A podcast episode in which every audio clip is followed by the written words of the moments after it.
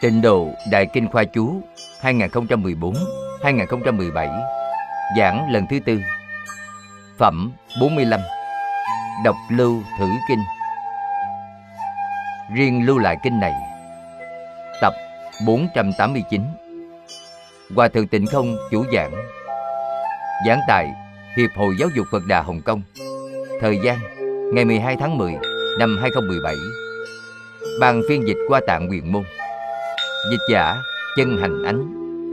Dạo Chánh Thích Thiền Trang.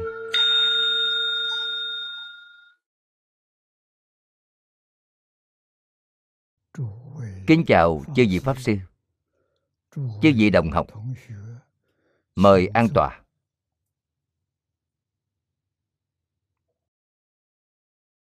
Mời an tọa. Mời mọi người cùng tôi đồng quy y Tam Bảo.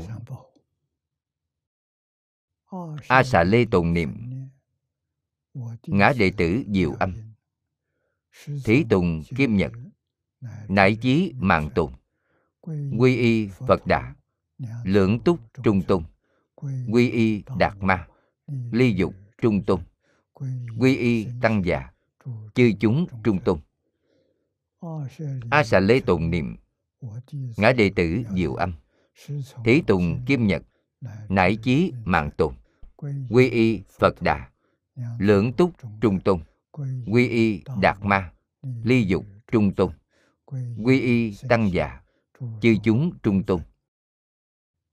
A Xà Lê tồn niệm, ngã đệ tử Diệu Âm, thí tùng Kim Nhật, nải chí mạng tùng, quy y Phật Đà, lưỡng túc trung tung, quy y Đạt Ma, ly dục trung tung, quy y Tăng Già, chư chúng trung tung.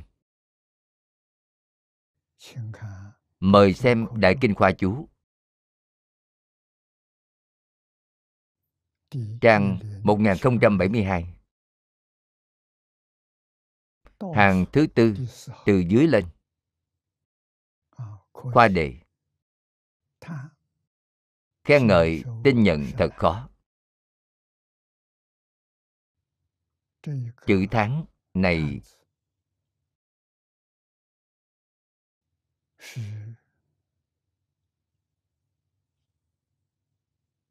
có ý nghĩa than thở, cũng có ý nghĩa tán thán.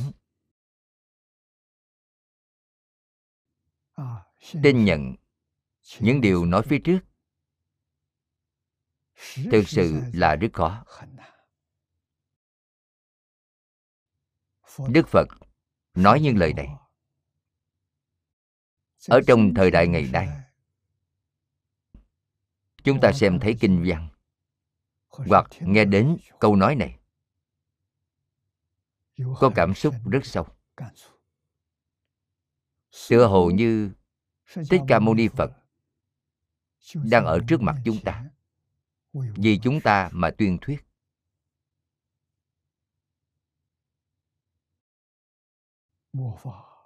Một ngàn năm thứ hai thời mạt Pháp,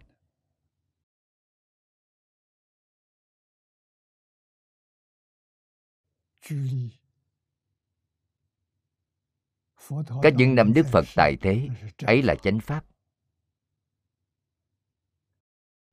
đã 3000 năm. Ngày nay đã 3000 năm. Khó khăn mà Phật Pháp gặp phải không phải điều khó thông thường, mà là vấn đề rất nghiêm trọng, là khó tin. Chúng ta xem kinh văn. Như Lai hưng thế, nan trị nan kiến, chư Phật kinh đạo, nan đắc nan văn, ngộ thiền tri thức, văn pháp năng hạnh, thử diệt di nan, nhược văn tư kinh, tín nhạo thọ trì, nan trung chi nan, vô quá thử nan. Như Lai xuất hiện ở đời, khó gặp khó thấy. Kinh đạo chư Phật khó được khó nghe. Gặp thiện tri thức, nghe pháp hành được, điều ấy cũng khó. Nếu nghe kinh này, tin ưa thọ trì là điều khó ở trong khó, không gì khó hơn. Những câu này một mực đều nói đến chữ khó. Ngày nay chúng ta gặp được rồi thì vô cùng may mắn. Phải làm sao? Có phải thực sự tin nhận phụng hành không?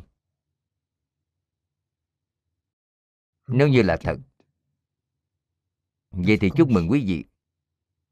Quý vị thật sự là được Đức Phật như Đức Thích Ca, Đức Di Đà khen ngợi rằng khó ở trong khó. Quý vị thật khó có. Thành tựu viên mãn ngay trong một đời này.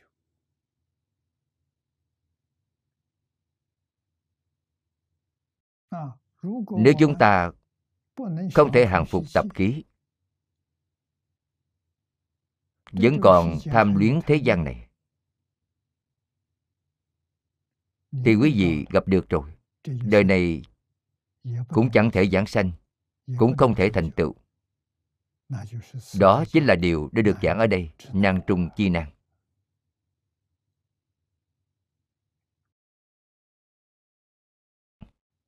Chúng ta xem phần khai thị phía sau của niệm lão. Đoạn vừa rồi khen ngợi, nghe kinh mà tin nhận là điều khó ở trong khó. Nghe rồi thì sao? Họ không tin tưởng, họ không thể tiếp nhận. Tín, nguyện, trì danh, họ thiếu khuyết bốn chữ này. Thiếu khuyết một thứ cũng khó thành tựu, mà bốn chữ đều thiếu khuyết, bốn chữ đều không có, thì đã bỏ lỡ duyên phận trong đời này rồi.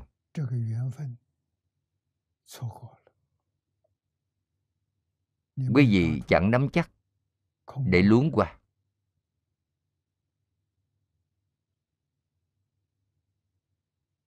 Thích Ca Mâu Ni Phật nhìn thấy rồi, A Di Đà Phật nhìn thấy rồi. Ở nơi đây nói ra là điều khó ở trong khó.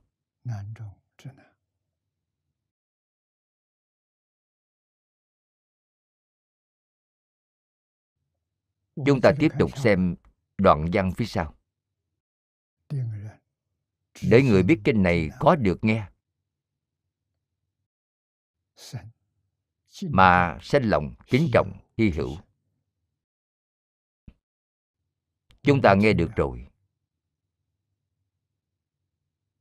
liệu có sanh khởi tâm hy hữu đối với kinh điển này, đối với pháp môn này?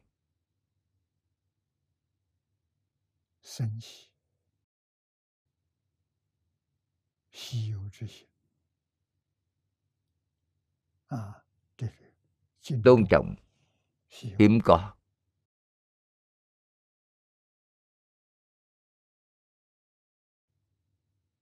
Hưng thế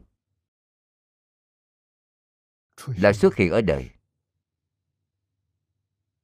Trong sách Tư Trì Ký nói, Phật thân tràn đầy, tùy vật hiện hình, thì hiện sanh khởi diệt độ, thì hiện sanh diệt, để cứu vớt tiếp độ quần phẩm. Quần phẩm chỉ là phẩm loại người khác nhau. Có thiện căn sâu dày, có thiện căn nông cạn, có thông minh trí huệ.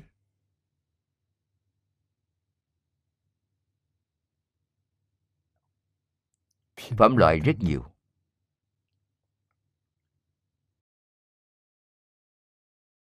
Đều là đối tượng quá độ của Phật Bồ Tát.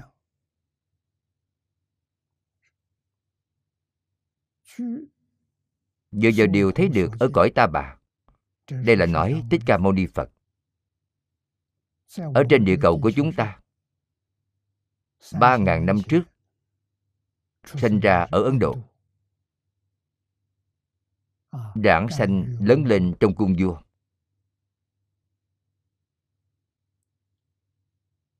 Ngài sanh trong nhà đế vương. Địa vị là thái tử.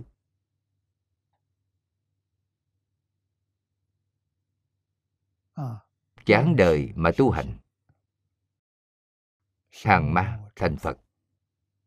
Hàng ma ở đây chính là buông xuống tất cả phiền não tập khí. Ma lớn nhất trong các loại ma là phiền não, gọi là phiền não ma. Dày dò quý vị, khiến quý vị không cách nào thành tựu. Cho nên Ngài mới xuất hiện ở đời.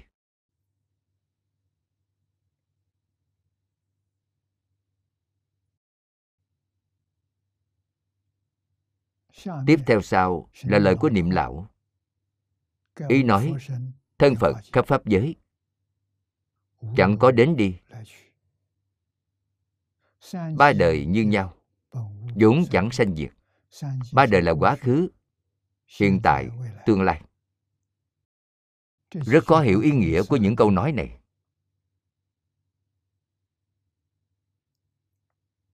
Phật, thân xác thực biến pháp giới, không lúc nào chẳng có, không nơi đâu chẳng có. Cảm ứng đạo giao với hết thảy chúng sanh. Cho nên quý vị niệm Phật, Phật liền hiện tiền. Niệm Bồ Tát liền hiện tiền. Vì sao chúng ta niệm lâu như vậy mà Phật Bồ Tát chẳng hiện tiền?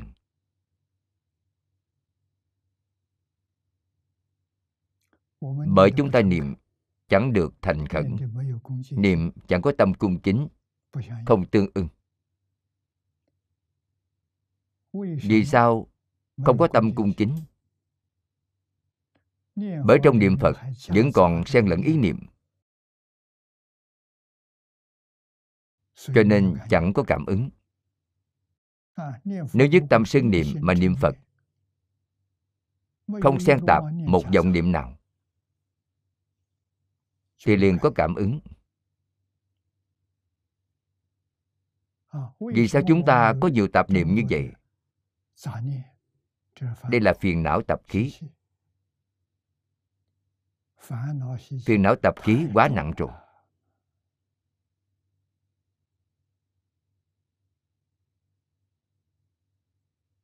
Ngay cả chúng ta niệm một tiếng Phật hiệu, thời gian ngắn như vậy, A Di Đà Phật.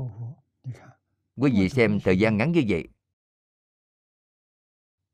mà trong mỗi một chữ đều xen tạp vọng tưởng, phân biệt, chấp trước. Thật khó. Vì sao lại khó? Vì có đoạn phiền não tập khí.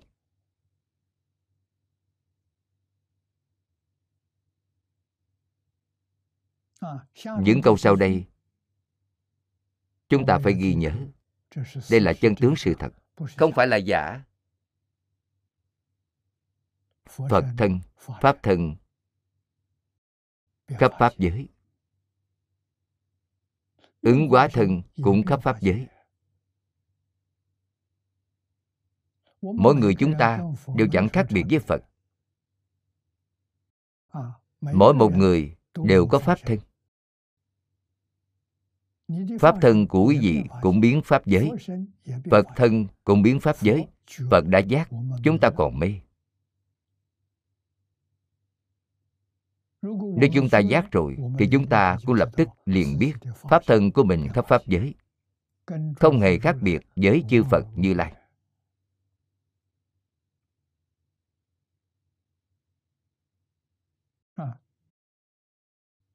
Gặp được chúng sanh có duyên.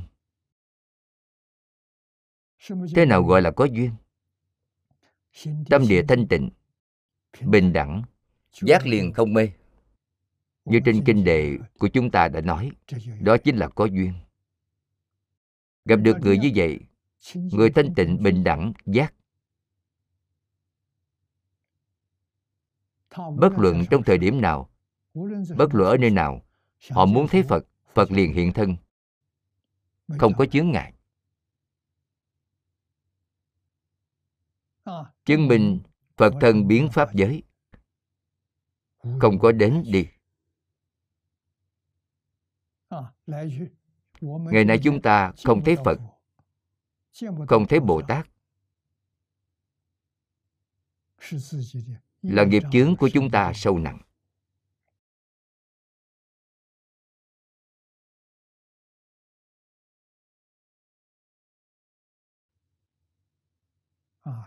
Chúng ta tiếp tục giảng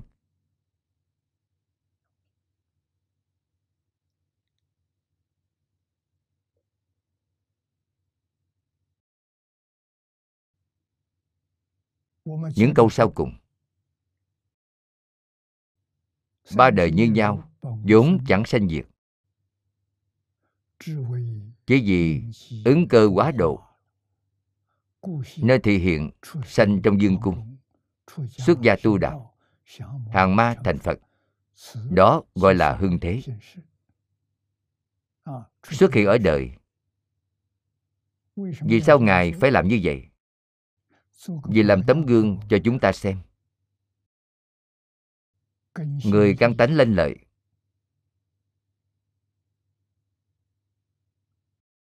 trong đời quá khứ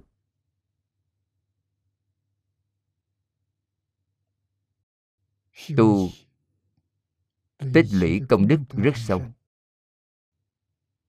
Những người ấy vì nhìn thấy hiện tượng này, họ liền khai ngộ rồi.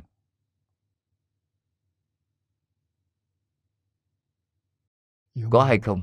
Có. Những người ấy đều là Bồ Tát, là Hán Quả Thần. Các ngài biết được các ngài đến để làm gì?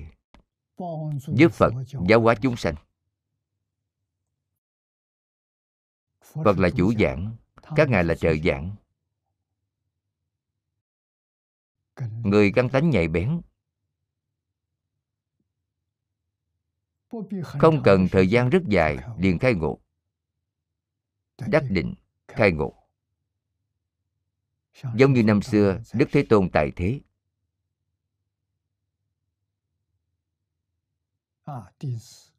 một 1255 người đệ tử, đó đều là chúng sanh căn tánh chín muội, không cần nghe Phật thuyết pháp, mà nhìn thấy nhất cử nhất động của Phật, các ngài liền hiểu rõ, là người căn cơ nhạy bén bậc thượng.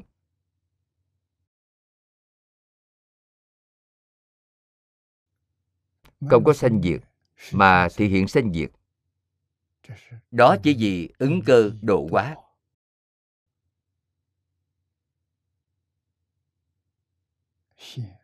Ngài hiện sinh ra ở dương cung, xuất gia tu đạo, hàng ma thành Phật, thì đó gọi là hưng thế.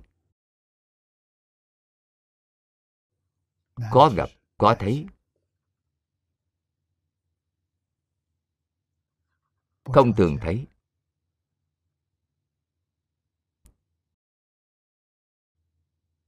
Thích Ca Mâu Ni Phật xuất thế, diệt độ rồi.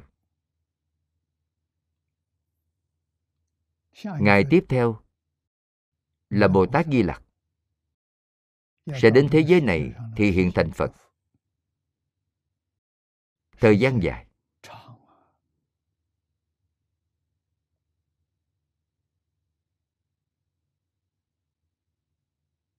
thế giới này thành trụ hoại không.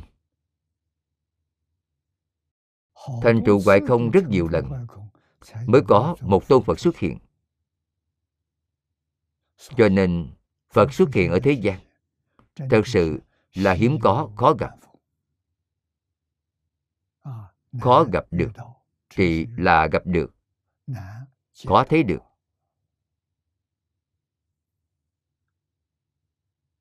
Ngày nay chúng ta được coi là không tệ rồi.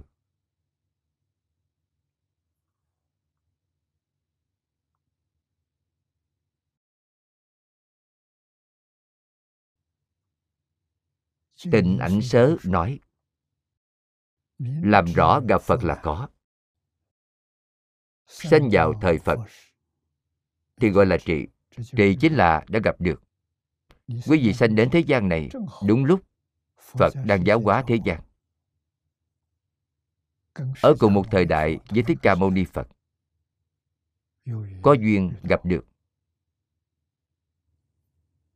Hy hữu khó gặp.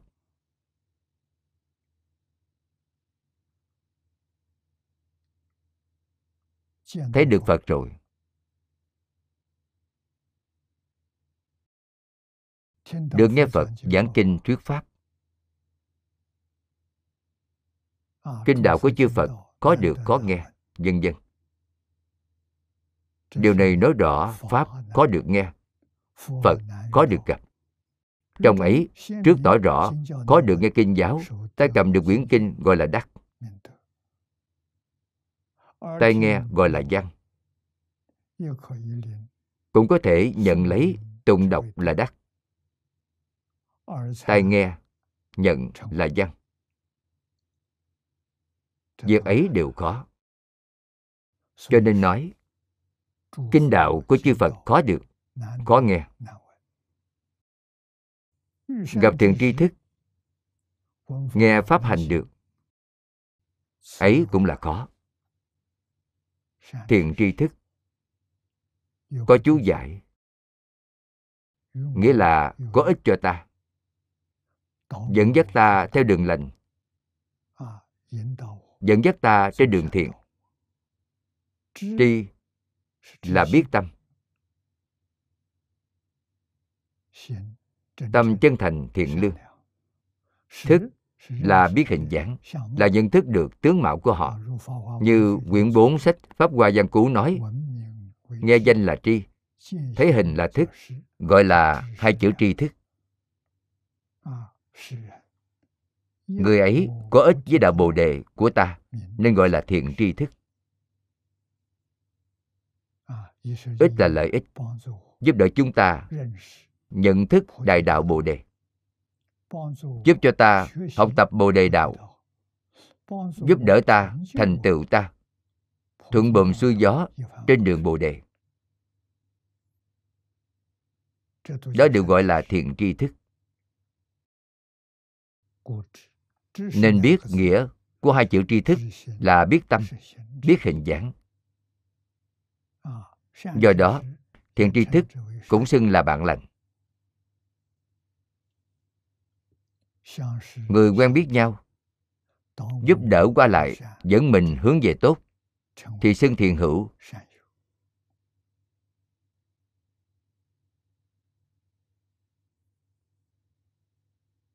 Tức là thiện tri thức. Và quyển 15 Viên Giác Kinh Đại Sớ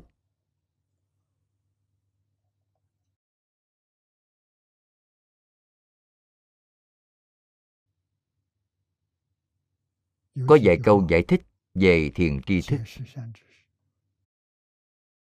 Khéo có thể hiểu chân, biết vọng.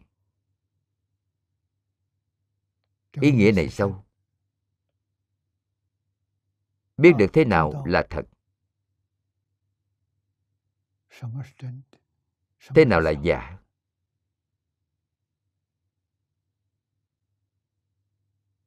Biết chân tức vọng, biết bệnh rành thuốc. Biết được bệnh của quý vị ở chỗ nào, cũng biết dùng phương pháp gì để đối trị.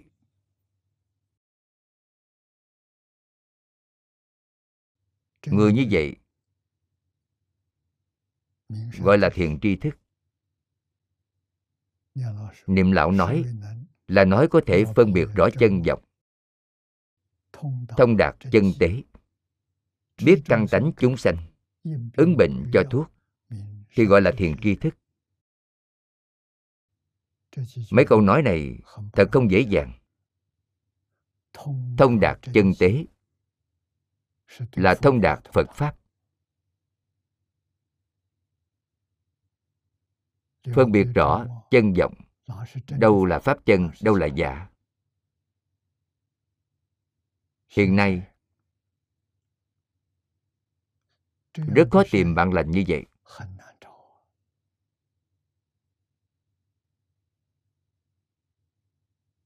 Thời đại ngày nay, thiền tri thức càng ngày càng hiếm có, ngày càng ít đi.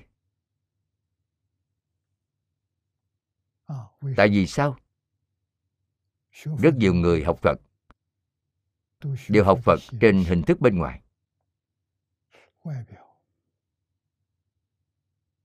cũng đọc kinh, nhưng không hiểu rõ ý nghĩa trong kinh, vừa không gặp được tiền tri thức. Đây đều gọi là nghiệp chướng.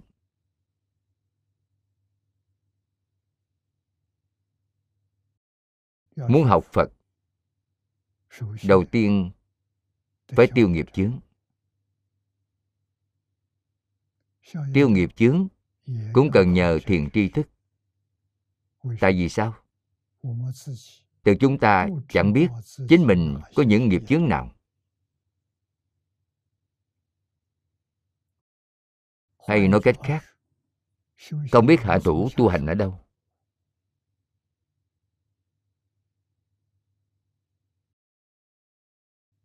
Chúng ta học tập cùng nhau,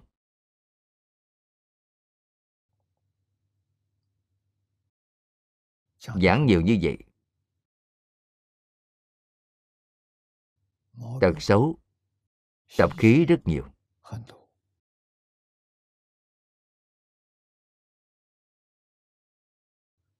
Đây không phải do tạo thành trong một đời, mà quá khứ đời đời kiếp kiếp, vô lượng kiếp đến nay, quân nhiễm thành tập khí. 6 căn, người chân thật tu hành đều biết cách tu như thế nào. 6 căn trong cảnh giới 6 trần vô cùng rõ ràng, vô cùng thấu tỏ là việc tốt. Đó là thế nào? Trí huệ bát nhã. Nếu 6 căn tiếp xúc với cảnh giới 6 trần, tuy lúc rất nhanh liền khởi tham sân si mạng, liền khởi vọng tưởng phân biệt chấp trước, thì phiền phức này liền lớn rồi. Đây là nhân của chúng sanh 6 đường luân hồi. Nguyên nhân thực sự, chúng ta nghĩ xem, chính mình có phải người như vậy không? Mắt thấy sắc, tai nghe tiếng, mũi ngửi hương, lưỡi nếm vị, hãy tiếp xúc có phải liền khởi tham sân si mạng? Liền muốn thỏa mãn dục vọng của chính mình.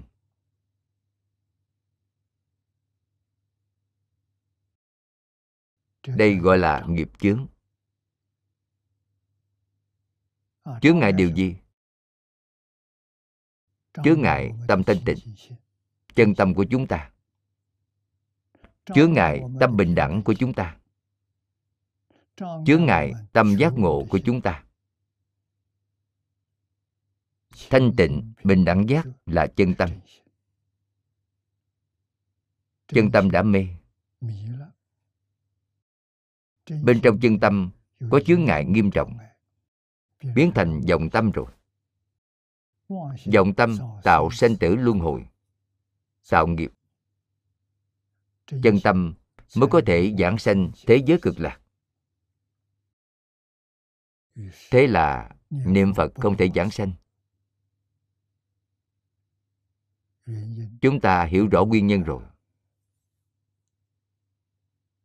Sau khi hiểu rõ, Điều quan trọng là tỉ mỉ quan sát.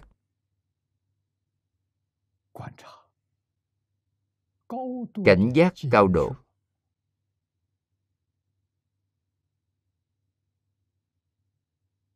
Những dòng tưởng tạm niệm vừa xuất hiện, lập tức liền hàng phục xuống, không được để tiếp tục. Đó là tu hành, đó gọi là công phu. Cổ nhân có giảng, không sợ niệm khởi, chỉ sợ giác dậm. Ý niệm khởi lên là bình thường. Tại vì sao? Quý vị là phàm phu, quý vị có nghiệp chướng, đây là bình thường. Khởi lên, theo đó khởi lên và giác ngộ. Quý vị giác ngộ quá chậm rồi.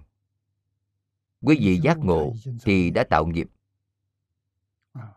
Giác, phương pháp tốt nhất chính là Phật hiệu A Di Đà Phật.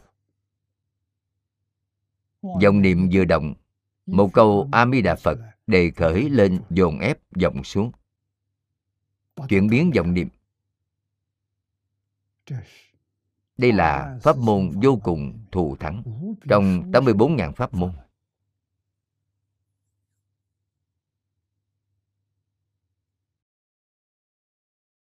Niệm kinh cũng tốt. Như trên Kinh Kim Cang giảng, phàm những gì có tướng, thảy đều hư vọng. Có thể trong lúc nghiệp chướng hiện tiền, tức khắc đề khởi hai câu kinh văn này, lập tức liền đè xuống được, sẽ có ích.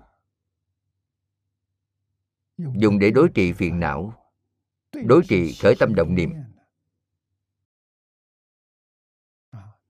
Những người dẫn dắt chúng ta, cảnh tỉnh chúng ta, đều là thiện tri thức của chúng ta.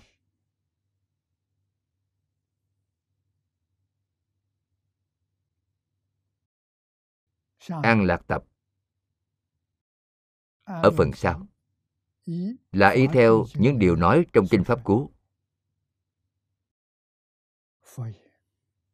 Phật nói thiện tri thức là thế nào là thiện tri thức? Có thể thuyết pháp sâu, là không, vô tướng, vô nguyện, các pháp bình đẳng, không nghiệp, không báo, không nhân, không quả, rốt ráo như như, trụ trong thực tế.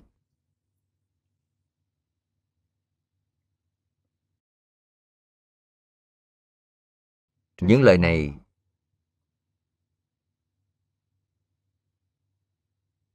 thật có chiều sâu. Mỗi câu đều có chiều sâu.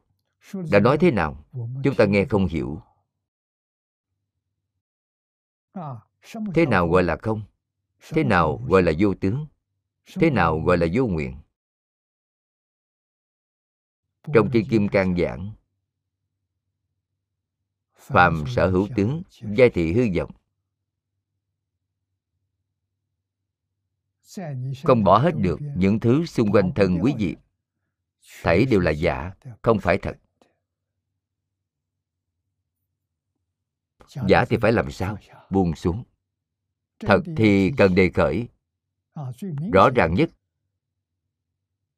chính là ý niệm theo đó mà khởi. Tập trung ý niệm vào trong Phật hiệu. Một câu A Di Đà Phật niệm đến cùng, đem những vọng tưởng phân biệt chấp trước thảy đều bỏ sạch. Hễ quét là sạch. Vậy thì đúng rồi.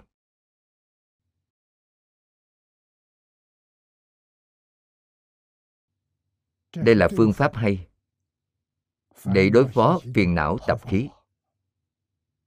Dùng kinh văn, câu kinh, dùng Phật hiệu.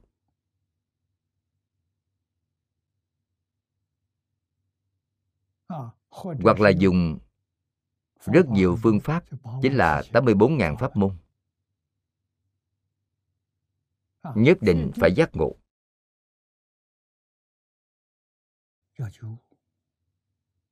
Nhất định phải hàng phục phiền não xuống. Chánh niệm sanh khởi lên. Đọc kinh là chánh niệm. Niệm Phật là chánh niệm, niệm Bồ Tát cũng là chánh niệm. Dưỡng thành thói quen chánh niệm.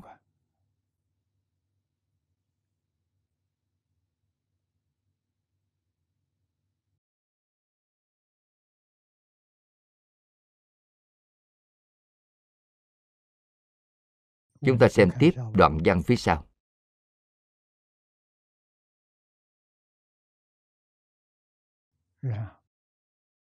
Nhưng trong rốt ráo không,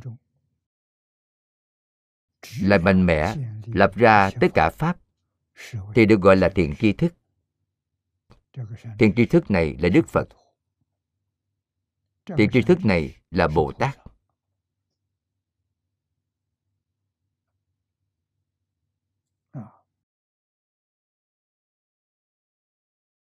Phần sau tiếp tục nói với chúng ta, thiện tri thức là cha mẹ của ông. Trên đường Bồ Đề, chúng ta phải dựa vào họ.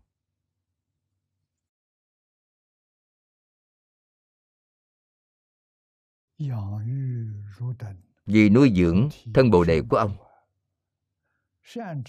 Thiện tri thức là trong mắt của ông, vì có thể thấy hết thảy đường thiện ác. Thiện tri thức là thuyền lớn của ông, vì chuyên chở ông vượt khỏi biển sanh tử. Thiện tri thức là dây thừng của các ông, vì có thể kéo các ông ra khỏi sanh tử. Kinh ấy lại nói, hết thảy chúng sanh muốn đắc A Nậu Đa La Tam Miệu Tam Bồ Đề thì phải thân cận thiền tri thức. Thưa hỏi pháp yếu. A Nậu Đa La Tam Miệu Tam Bồ Đề dịch thành nghĩa nước ta là vô thượng chánh đẳng chánh giác. Bồ đề là giác, tam dịch là chánh. Ý nghĩa của Trung Hoa là chánh. A Nậu Đa La Tam Miệu Tam Bồ Đề. A Nậu Đa La là vô thượng. Vô thượng chánh đẳng chánh giác là Phật đã chứng.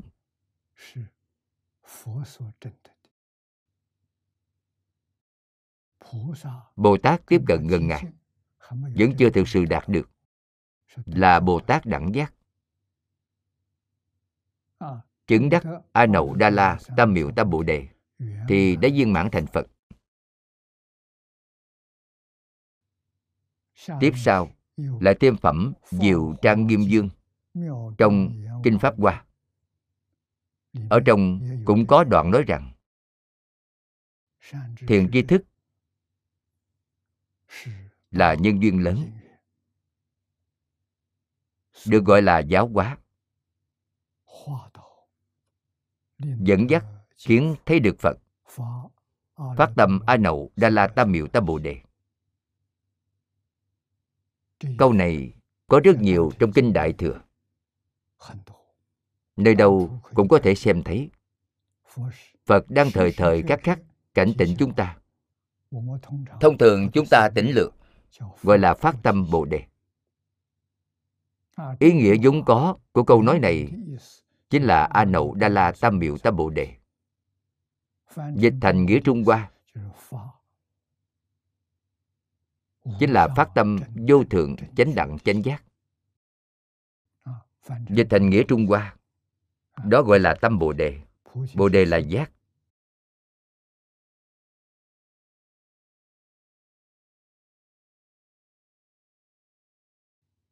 Trong Kinh Pháp Hoa nói điều này, cũng là giảng đến phát tâm A Nậu Đa La Tam Miệu Tam Bồ Đề.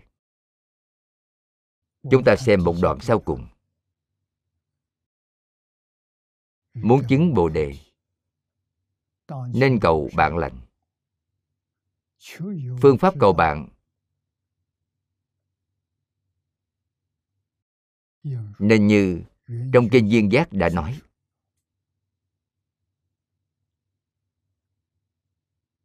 chúng sanh đời mạt vừa phát tâm lớn, cầu thiền tri thức, mong muốn tu hành, thì nên cầu hết thảy người có chánh tri kiến.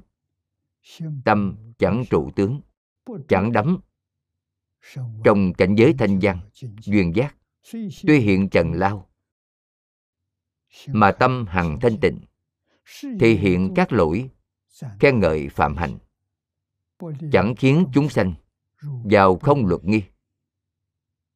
Cầu người như thế liền đắc A Nậu Đa La Tam Miệu Tam Bồ Đề.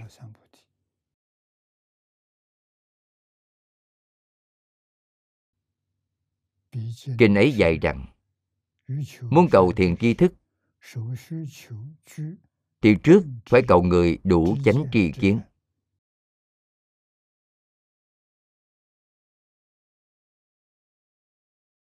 Đoạn này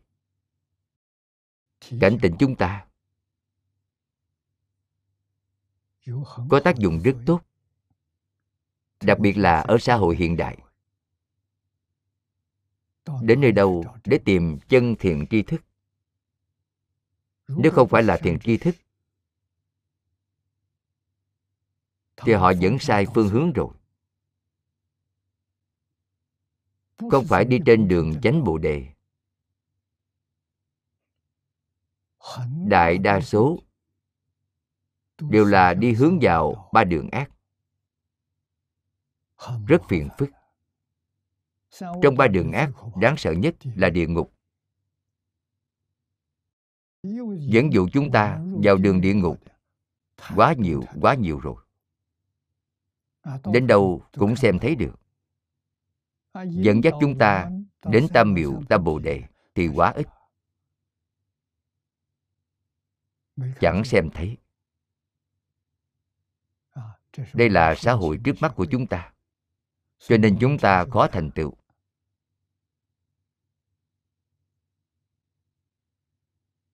Đầu tiên, chúng ta phải bồi dưỡng một thứ: có năng lực quan sát thiện ác, đúng sai, tà chánh. Cần có năng lực này, trước độ chính mình, rồi là giúp người khác. Nếu chính mình không làm trước, quý vị giảng cho người khác nghe, người ta sẽ không tin. Người ta xem dáng vẻ của quý vị trước, rồi mới nghe lời quý vị nói.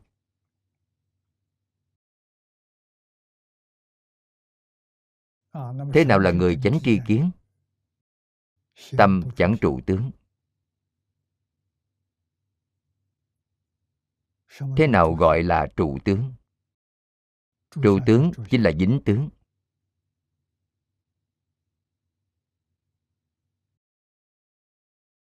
Thứ quý vị thấy được, quý vị ghi nhớ trong lòng, quý vị không quên được. Vì sao vậy? Không biết phàm những gì có tướng đều là hư vọng.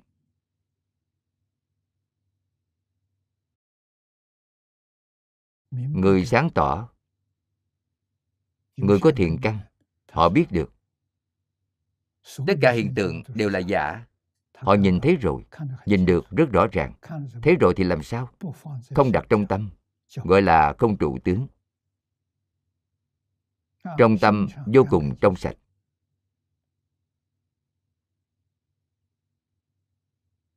Trụ tướng là đặt vào trong tâm. Đặt vào tâm thì họ có lấy có bỏ.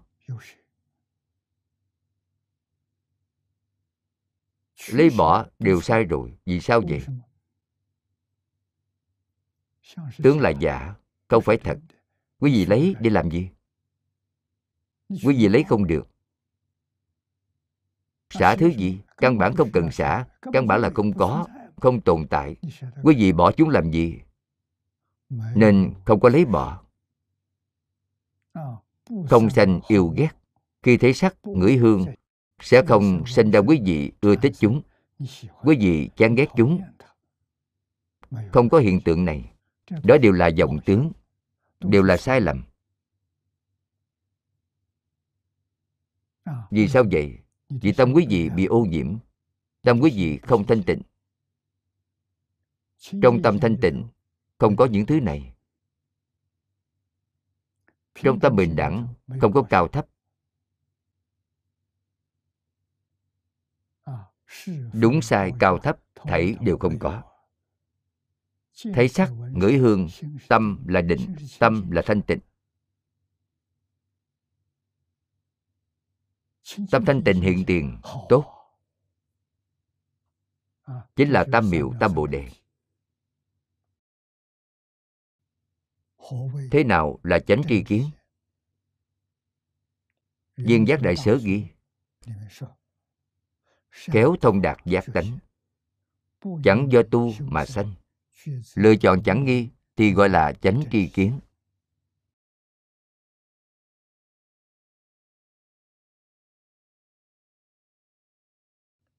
Thiện đạt, đạt là thông đạt.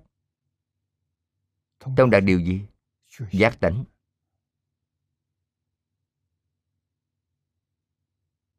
Không phải do tu hành sinh ra.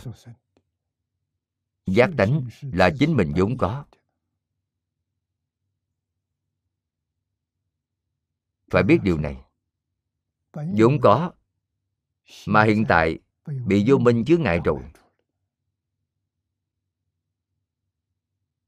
Phiền não vô minh từ vô thỉ chướng ngại rồi. Kiến không khởi tác dụng, mà vọng tâm A La Gia thức khởi tác dụng. Giác tánh chính là chân như tự tánh, chính là chân tâm.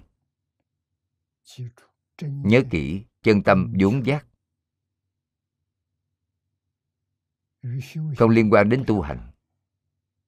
Không phải quý vị tu thì mới có, không tu thì không có. Nhưng không thể nghe lầm những lời này. Nghe lầm thì phiền phức lớn rồi. Điều ấy và quý vị có trí huệ này, có giác tánh này, hiểu được là vốn có.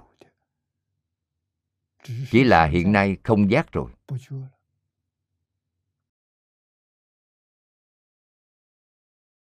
Hiện nay sanh phiền não, không sanh giác tánh. Chỉ cần chúng ta đoạn phiền não, không phải đoạn giác tánh. Chỉ cần đoạn phiền não, giác tánh tự nhiên hiện tiền. Giác tánh hiện tiền chính là được gọi là khai ngộ. Có đại ngộ, có tiểu ngộ, có đại triệt đại ngộ. Đại triệt đại ngộ, minh tâm kiến tánh. Đại ngộ, tiểu ngộ, thảy đều có liên quan với giác tánh. Chính là quý vị đã bỏ đi một chút chướng ngại. Giác tánh hiện ra rồi. Lại tiến thêm một chút, giác tánh hiện lớn rồi, chính là đạo lý này.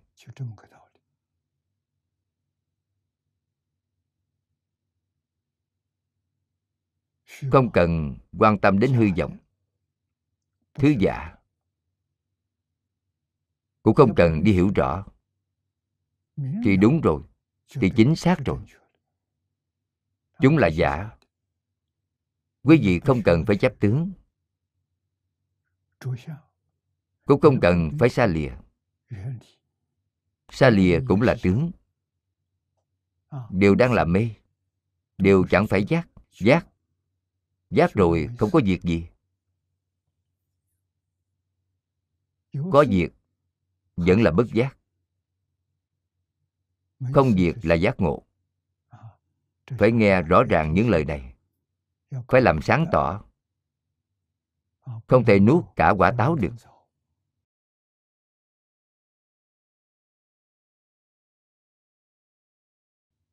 Giác tánh, phía sau viết rất hay. Trong Viên Giác Đại Sớ có vài câu nói hay. Khéo đạt giác tánh, chẳng do tu mà sanh.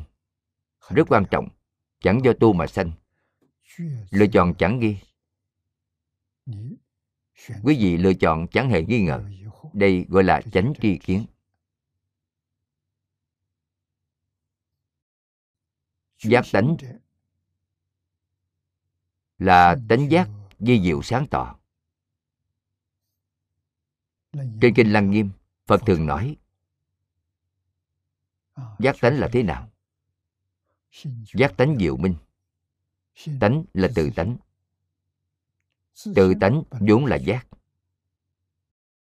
vốn là sáng tỏ.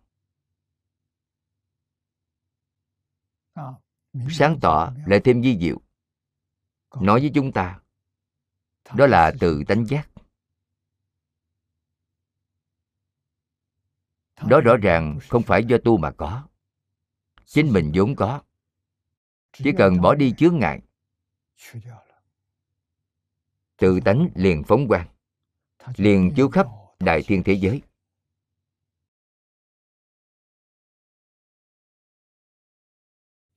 Cho nên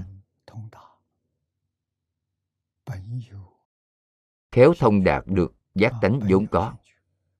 Tánh là giác, giác liền không mê,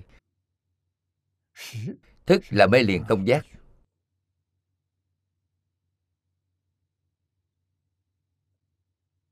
Giáo hạ có nói là chuyển thức thành trí, đem thức mê mà công giác của chúng ta, sáu thức,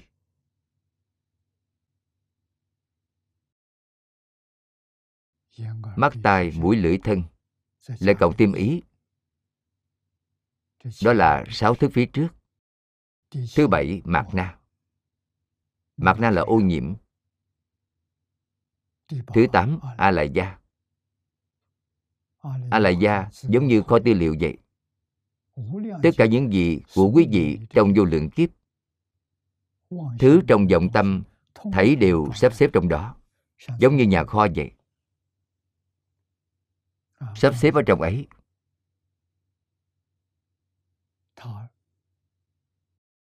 Chúng biến thành sáu đường luân hồi, biến thành biển khổ sanh tử, rất khó ra khỏi luân hồi. Chuyển thức thành trí mới có thể ra khỏi luân hồi. Luân hồi là do vọng tâm biến hiện. Giác tánh là chánh tri. Cho nên Phật dạy chúng ta dùng chân tâm, đừng dùng vọng tâm.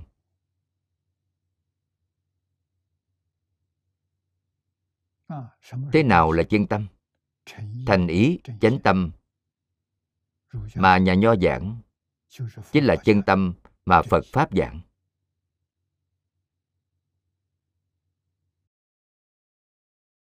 Tu hành phải hạ công phu ở đây, đãi người tiếp vật, xử sự khắp nơi, dùng chân thành, không dùng hư vọng.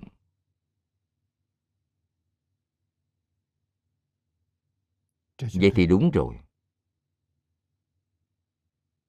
Chân thành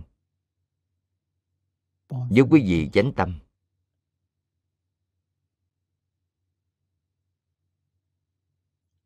Giúp quý vị hồi quy về chân tâm. Hy vọng chúng ta ngay trong đời này xử việc đối người tiếp vật dùng gì?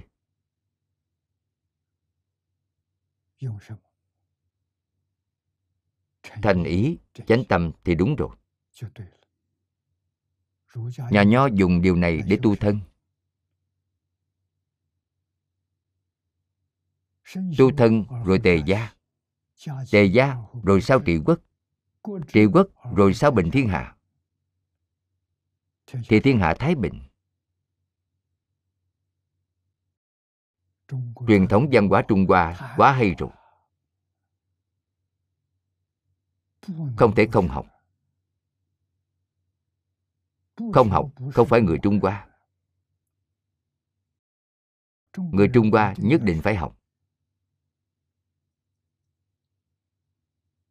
Làm gì có đạo lý không tiếp nhận giáo dục của Thánh Hiền.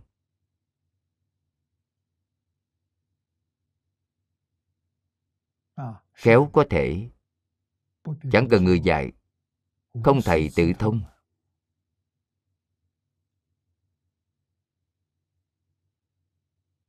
Cái thông thế nào? Buông xuống hết thảy phiền não, buông xuống tất cả ác nghiệp liền thông. Trên phương diện này, Nho và Phật giảng hoàn toàn tương đồng. Nho gia giảng cách vật trí tri. Cách vật là thế nào? Buông xuống dục vọng, trí tri, trí huệ xuất hiện. Đều bắt đầu hạ thủ từ đây. Cho nên hạ thủ là tương đồng, thành tựu quả báo giống nhau. Người Trung Hoa xưng là thánh nhân, người Ấn Độ xưng là Đức Phật. Thánh nhân chính là Đức Phật, Đức Phật chính là thánh nhân. Là một chẳng phải hai. Chúng ta ở đây phải làm rõ ràng, làm sáng tỏ. Chúng ta đi được Bồ Đề, nhìn thấu, buông xuống. Ý thì đã thành, tâm thì đã chánh. Làm đến ý thành tâm chánh thì thân đã tu rồi. Thân tâm khỏe mạnh.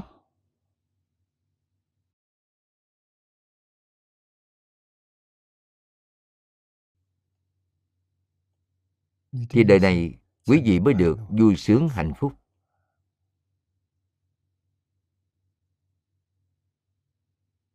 Chúng ta cần thân tâm khỏe mạnh.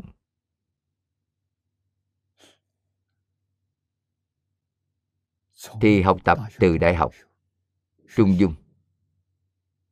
Học tập từ trong kinh điển Đại Thừa. Tốt. Thực sự có thể đạt được, thỏa mãn được nguyện vọng của quý vị.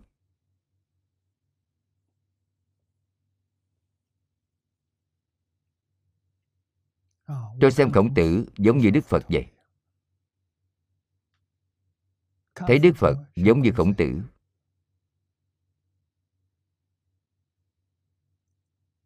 Nơi các ngài hạ thủ tương đồng, nên quả báo cũng tương đồng. Chẳng nghi là bất động nơi đệ nhất nghĩa. Tâm chẳng trụ tướng.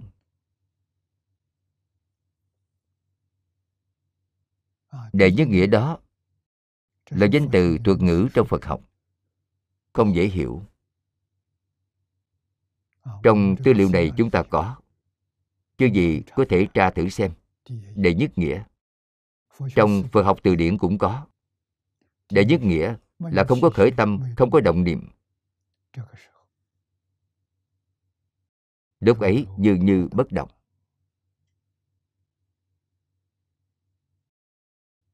Điều mà Bồ Tát tu chủ yếu chính là phải đến đệ nhất nghĩa. Tâm chẳng trụ tướng.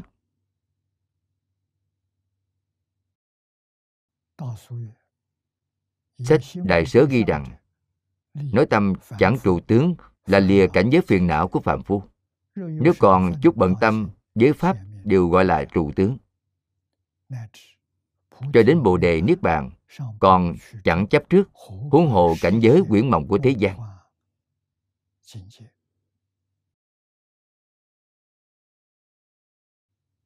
Hôm nay thời gian hết rồi, chúng ta học tập đến đây thôi.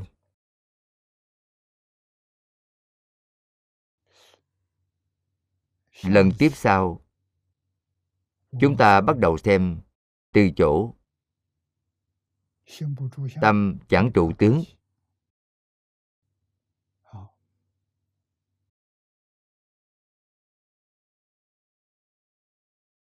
Trang 1074, hàng thứ 3 từ dưới lên. Chúng ta học tiếp từ đây. Hết tập 489. Nguyện đem công đức này hướng về khắp tất cả đệ tử cùng chúng sanh, đều sanh nước Cực Lạc, sớm viên thành Phật quả, rộng độ khắp chúng sanh. Nam mô A Di Đà Phật.